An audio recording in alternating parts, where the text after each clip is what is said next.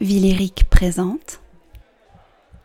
Piou, piou, piou, piou. Alors l'opéra, euh, moi piou, personnellement, je, je connais rien à l'opéra en fait.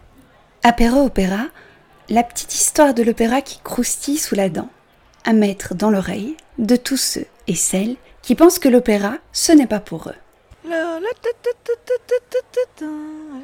Parce qu'après tout, l'opéra, c'est quoi? Oh sole mio. À moi. C'est bien bien plus que des messieurs et des madames qui chantent fort sur scène, et c'est encore plus que des histoires de velours ou de colliers de perles. C'est apéro, c'est cool quoi, c'est chill. C'est vrai qu'en fait, apéro et opéra, ben bizarrement, on n'a pas l'impression que ça puisse fonctionner ensemble quoi. Alors c'est vrai que de prime abord, apéro et opéra, ça semble pas se marier super bien. Pourtant, quand on y pense, une fois qu'on est en bonne compagnie, on peut vraiment parler de tout et de rien, et aussi de sujets qui fâchent. C'est donc peut-être le moment idéal pour vous parler de cet art méconnu, jugé trop souvent inaccessible. Curieux? Branchez votre casque, petit verre à la main, et 3, 2, L'autre jour à l'apéro, j'avais très très très envie de parler de plagiat à l'opéra. Parce que l'idée, elle était un petit peu irrévérencieuse. Et que donc, ça me faisait beaucoup rire. Après tout, l'air d'opéra le plus connu au monde, à savoir la habanera de Carmen, est complètement pompé à un autre compositeur.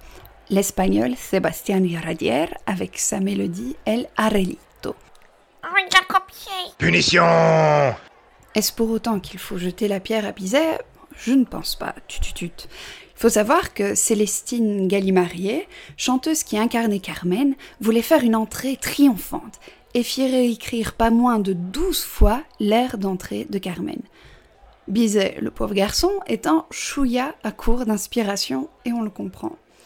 Alors il se tourne vers un recueil de mélodies espagnoles qu'il pense populaire, appartenant au folklore national, et du coup, ben, tu vois, pas besoin de citer l'auteur. Mais ce qui est de savoureux dans cette histoire, c'est quand on sait que le texte de Iradier fait parler une femme se méfiant des séducteurs, des hommes promettant le mariage et l'invitant à danser la havanaise, une danse venant tout droit de Cuba.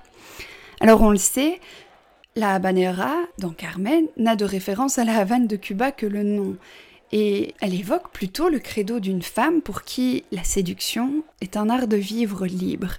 Si de la havanaise à la habanera il n'y a qu'un pas, il y a aussi un gros malentendu. Mais peut-on dire que Georges Bizet a plagié pour autant? C'est bien là la question. Alors non, on ne peut pas vraiment parler de plagiat en ce qui concerne Bizet. Déjà, il faut savoir que la notion de plagiat n'est pas la même qu'aujourd'hui. À l'époque, il n'y a pas de contrôle-C, contrôle-V. L'emprunt est d'ailleurs une pratique communément admise en musique jusqu'au milieu du 19e siècle où la notion de propriété intellectuelle apparaît. Avant cela, il est vraiment pas rare de voir une mélodie se retrouver chez plusieurs compositeurs, menant une petite vie pépère à travers les siècles et les pays. C'est d'ailleurs particulièrement vrai des chansons issues du répertoire folklorique. Certaines ont d'ailleurs des destins plus grands que d'autres. La mantovana, une mélodie populaire italienne du XVIe siècle, va très vite et s'aimer dans toute l'Europe de la Renaissance, avec des variantes polonaises ou encore flamandes. Comme quoi, on ne sait jamais où ça va aller. Alors la mélodie, elle ressemble à ça.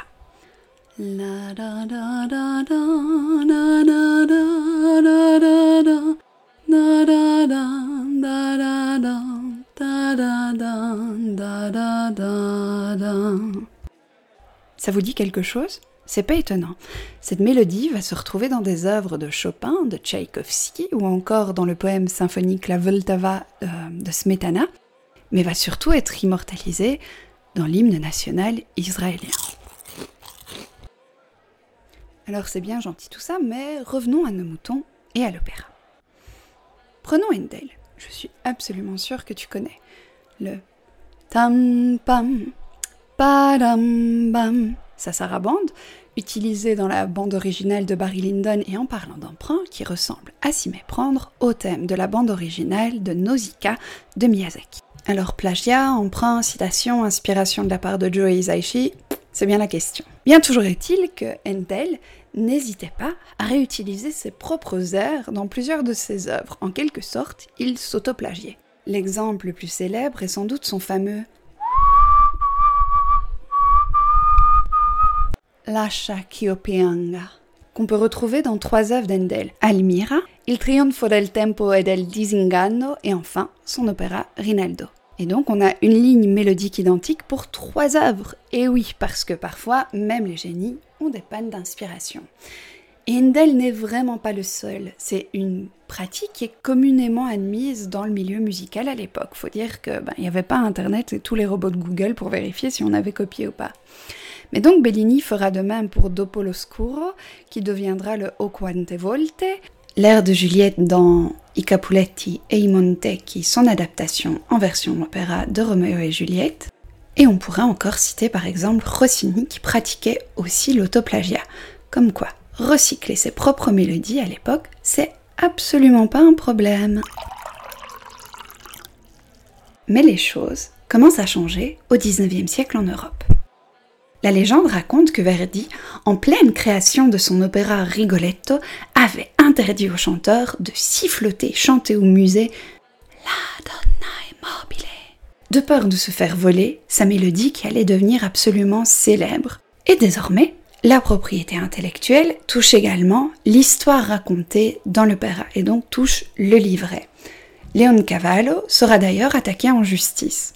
Un auteur français, Catul Mendes, dira que Leon Cavallo s'est très largement inspiré pour son opéra Pagliacci du roman La femme de Tabarin écrit par Mendes. Et pour la petite histoire, Mendes abandonnera le procès en cours de route.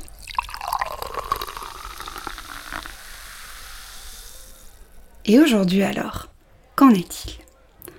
Eh bien, les emprunts à la musique classique et à l'opéra ne sont franchement pas rares, qu'il s'agisse de pop, de rock ou de rap. Et d'ailleurs, ça permet de faire découvrir cette musique à des gens qui n'y ont jamais foutu les pieds, je veux dire. Non pas dans la musique, mais dans une salle d'opéra ou dans un philharmonique. Prenons un exemple. Reconnaissez-vous ce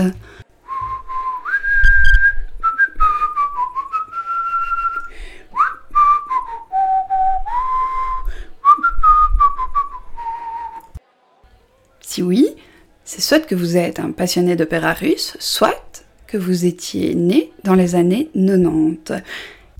Encore, oui, je dis 90, je suis belge. Il s'agit du thème des danses polovziennes issu de l'opéra Le Prince Igor de Borodine.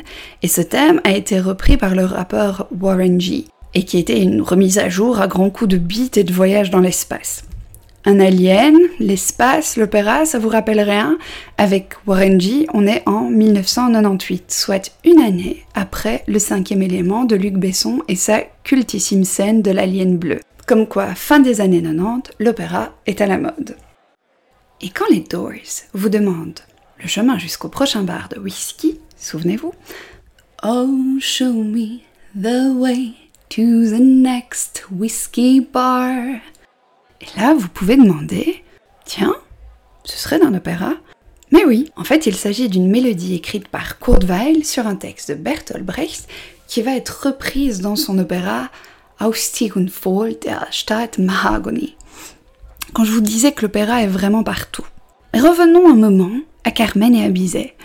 Juste pour vous faire remarquer que quand Stromae reprend Carmen de Bizet avec son fameux L'amour est comme l'oiseau de Twitter, et donc, quand Stromae pense reprendre Carmen de Bizet, en fait, il reprend la mélodie de Sébastien Iradier et de son El Arelito.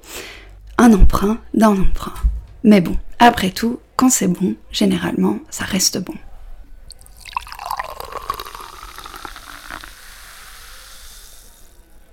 Et de conclure notre apéro par une petite réflexion.